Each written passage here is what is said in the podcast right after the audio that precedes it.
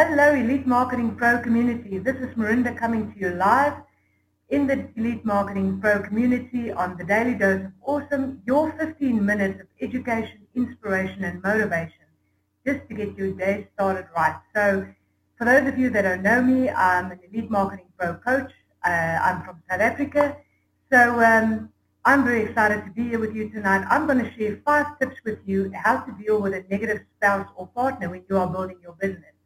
So for those of you that don't know me, hop onto um, the live with me. Tell me where you're from, and uh, I'll give you a shout out as we go together. And those of you that know me, it's great having you here, popping in and uh, sharing this daily dose of awesome with me. So let's jump right into it. So as you as you hop in, just give me a, a, an idea where you guys are from and uh, at least I can say hi as we go along.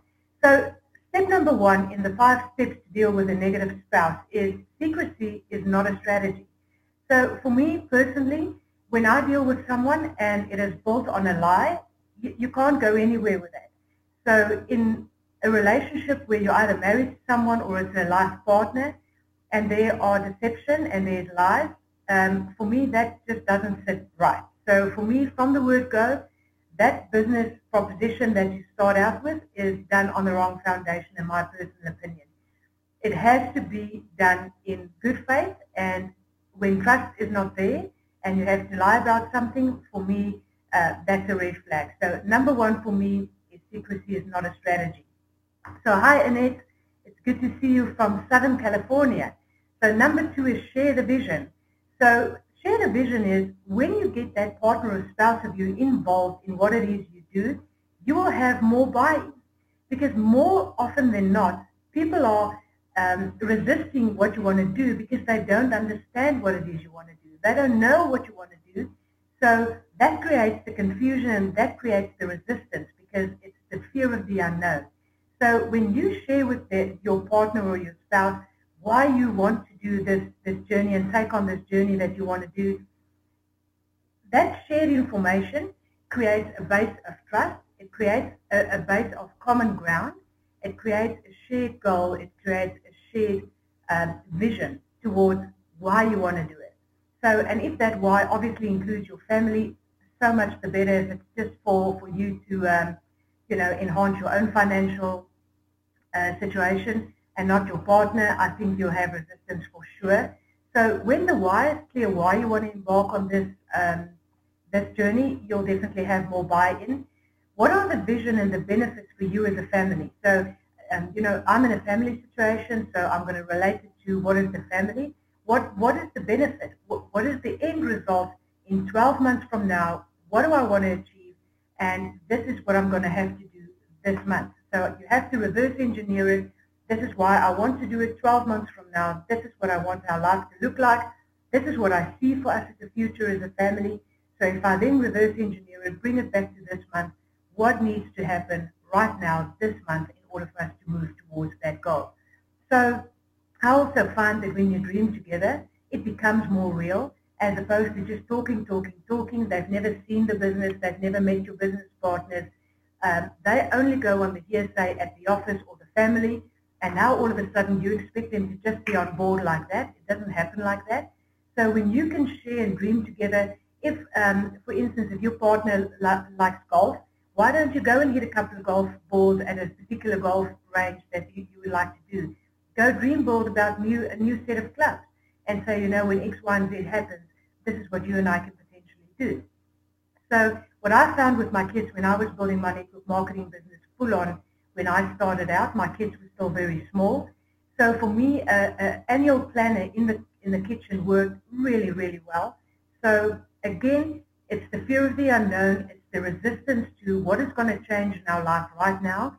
Everything is going smoothly. Why do you want to rock the boat kind of scenario? So if you can have an annual planner in your kitchen or anywhere where the family sees it, I got my kids involved and I said, right, so these evenings are the, and remember I come from a very, very old school background. I built offline for 11 years. So I'll give you five minutes to feel sorry for me that I only came across EMP literally 14 months ago. So when I was out building my business, doing what needed to be done, I had that planner up in the kitchen and I had the kids fill in where are the meetings and where are the rewards. So they knew exactly which evenings I worked at home. If I had to do something network-wise over a weekend on a Saturday, they knew exactly what time I'll be out, and so did my partner. So the problem with when your partner does not know, it has an influence on your household. So who's going to be responsible for the kids? Who's picking kids up? Who's dropping kids? Who's going to be next to the sporting field? So when you are excited about your new business, you tend to forget all about that. And the partner who's negative at home, the only thing he or she can focus on is what are the extra responsibilities for me? What are you going to do out there? So when there's open communication, and I want to, I want to vote for over communication in this instance, that everything is on the table. No surprises for, for the surprises for the, the, the spouse that's not too keen. If there's a clear objective as to what are what is expected and what are the new roles that will be defined in that relationship for that period of time you build your business, you'll have a far more supportive partner in your journey. So the planner worked really well for me where I had my meetings up, where I had the rewards up, even when we go away as a family camping or what was the incentive, it was on the planner. So every single person knew exactly in the household what was happening. I just touched on the roles that, that will change. So if you all of a sudden start networking and you have to do lives, you have to do trainings online with, with um, your team, it has an influence on your household. So when you have to schedule things around that, make sure that the roles are very clearly defined because otherwise you sit with a, a spouse that, that feels like he or she needs to do everything all of a sudden because you're chasing this thing. Have you noticed when they're not on board, they talk about the thing. They don't talk about the business, they don't give it a name. It's the thing. And once the money starts coming in and they start seeing the, re- the rewards, then all of a sudden they become far more excited about the business. So let me quickly give a couple of shout outs before I go on to number three. So Thomas, hey, Cole, hey, great to see you. Billy, hey, good morning, Billy. Paul, Wendy, great of you guys to, to hop in. So if you have, um, an, if you started out with a negative spouse or partner, just drop me a one. If someone in your team that you closely work with are going through the same struggle, just drop me a two and, and we'll start chatting about this. So number one, secrecy is not a strategy. Number two, share the vision. Number three, are you treating your business as a hobby or as a business? Because here's the reason why I'm asking that. If you are treating your business as a hobby and you are out, if you build old school, if you do a hybrid method where you still have some of your team offline, some of your business online, when you are out with your business, or if you are building purely online and you are sitting in front of your computer six to eight hours a day, and you are not treating your business as a business but as a hobby, you will have resentment in your home because you will have a relationship with your laptop as opposed to the partner who you're sharing your life with. And if there's no results coming in and they can't see anything moving forward in your business, it will be met with hostility and resentment. So when you are working your business, make sure that you treat it as a business. So what would a couple of points be that I could help you with that could make you treat your business like a business? First of all, have a game plan. If you have a game plan, what does the next 12 months look like? Reverse engineer that. What does the next month look like? Do you have a coach? Are you accountable? Have you agreed terms on the finance in your household that is about to change? Because if you think you're going to embark on a new business and there's no capital outlay, that's not a business. When you work online, you need an ad budget. When you work offline, you need to make sure that you have gas in your in your in your car. You need to make sure you've got a cell phone account. There's always expenses. If you are showing offline business plans, you're going to have coffee shop uh, bills that you have to pay. When you work online, there's coaches, there's you know your ad spend, there's a likes campaign running. There's a myriad of things that a business requires. So are, are you upfront with your partner as to what is that number? And my experience is when you work closely with a coach, they can help you to set up a budget that can get you going. And I clearly remember in the beginning and recently still, I've asked with, so if I allocate a, a budget per month for ads, what is a good budget to start with? And he gave me a number. And that's the number that I factored into my budget. So be clear on, do you have a, a, a coach? Do you have a timeline in which you would like to achieve certain goals? Have you checked out your, your budget? So time-wise, how much time will it take? Because mm. those are concerns that you need to address in your partner's mind that that partner or spouse of you might not be comfortable translating yet because of the fear of an argument. But these are the things that that is definitely going through their mind. How much time will it take you away from, from us? How much money will it cost? Will it actually work? And another one that is important that few people actually think about is who will you be with? So if there's been incidences in your relationship where there has, has been third parties involved or things are not done the way it should be, be done, you can for sure expect your spouse to be jealous. So be upfront who you're going to be with. So I'm going to work my business. I'm going to work it at these certain days. These are the times that I'm going to work. When I um, am on a Zoom call with someone, these are the people that I'm, I'm trying to connect with tonight. This is my coach. And make sure that your partner is as part of it as possible, as most as you probably can do. Because the more involved they are, whether they, they give input, of course they can't give you input, but just from a, a perspective of communicating with them, that they feel they're part of your lifestyle. They don't want to lose you. It's the fear of the unknown that makes them upset and that makes them resist you. So let's see what some of you guys have said. So if there's any of you that have had negative spouses, um, I'm looking for a couple of one. So yeah, a one and a two, a few twos. Yep, absolutely. So also, when you have a clearly defined game plan, you don't you don't have the guilt. So when you leave the home and the kids know exactly when you, where you are, or if you're in front of your PC and the kids know for the next hour, this is what I'm going to do, there's no guilt. But it's because when you and I just spend countless hours in front of Facebook, not doing what we should do, that's where the problem comes in. And that's where the guilt comes in because you can't fake no results.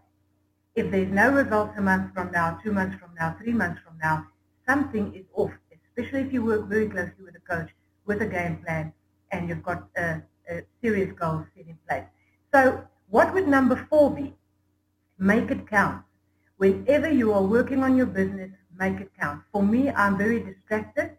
So if, if I don't uh, have a clear day set out, a daily planner for what's happening in my week, and then I bring it back to what happens tomorrow, I get distracted and sidetracked. Now, when you spin seven plates, you're a network marketer, you're a mom, you're a daughter, you're a sister, you are a business partner, you're an upline, you're a downline. So there's seven roles just in that. So if you spin a lot of plates, it is so easy to get distracted and a day has gone by with absolutely no results.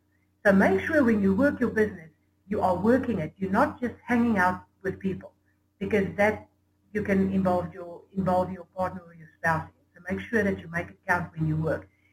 Another thing that I found, and, and especially in, in your downline when you start working with, with a team, don't dump on your partner. They are the most fragile part of your team. That's your partner or your spouse. So when that partner or spouse are already a little bit negative, or not 100% on board. It doesn't even have to be negative. If you come home and dump all over that person about what X, Y, and Z did, did and this didn't work and this is bad, that's not helping. Does it mean you have to never be real about it? No. But in the beginning, just shelter that person a little bit, that that person can warm up towards the idea, your spouse can warm up towards the team you're working with, the coach you're working with, and slowly but surely start bringing partner or spouse into your, your life, in, in your business life. So the last point, number five, is share and celebrate the wins. For me, that's critically important, and that's one thing that I've always, always not been good at. And recently, the last year, to be very honest, I've become a lot better at it. In, in terms of how do you share and celebrate the wins as a couple, how do you share and celebrate it as a family, and how do you reward yourself? And that's not to say if you have five connections, connections on Messenger today that it should be three parties, one for you and your husband, one for you and the kids, and then, then one for you on your own, and then one with the team. No, no, no, that's not what I'm suggesting at all. But if you run a crazy life, sometimes a quiet cup of coffee without any kids, without any phone, without any client around you is a serious reward. I know for me that is. If I can sit outside with the puppies and I've got three brand spanking three-day-old, two-day-old puppies If I can just have 15 minutes of peace and quiet, that to me is a serious reward for me. You have to factor in rewards as you progress on your journey. So let's quickly see who's in here. Uh, hey Brian, hey Tom, Catherine, hi, great to see you. Billy, you are here yet. One for the time I'm spending. Absolutely. Jessica is here. Awesome. It's great to have you guys here. John Melton is in the house. Can you believe it? Hi, John. And um, so how do you share the win? So as a couple, could you have a date night? Could you have just fun without the kids? And it doesn't have to be that kind of fun. It can be a coffee date, for, for goodness sake.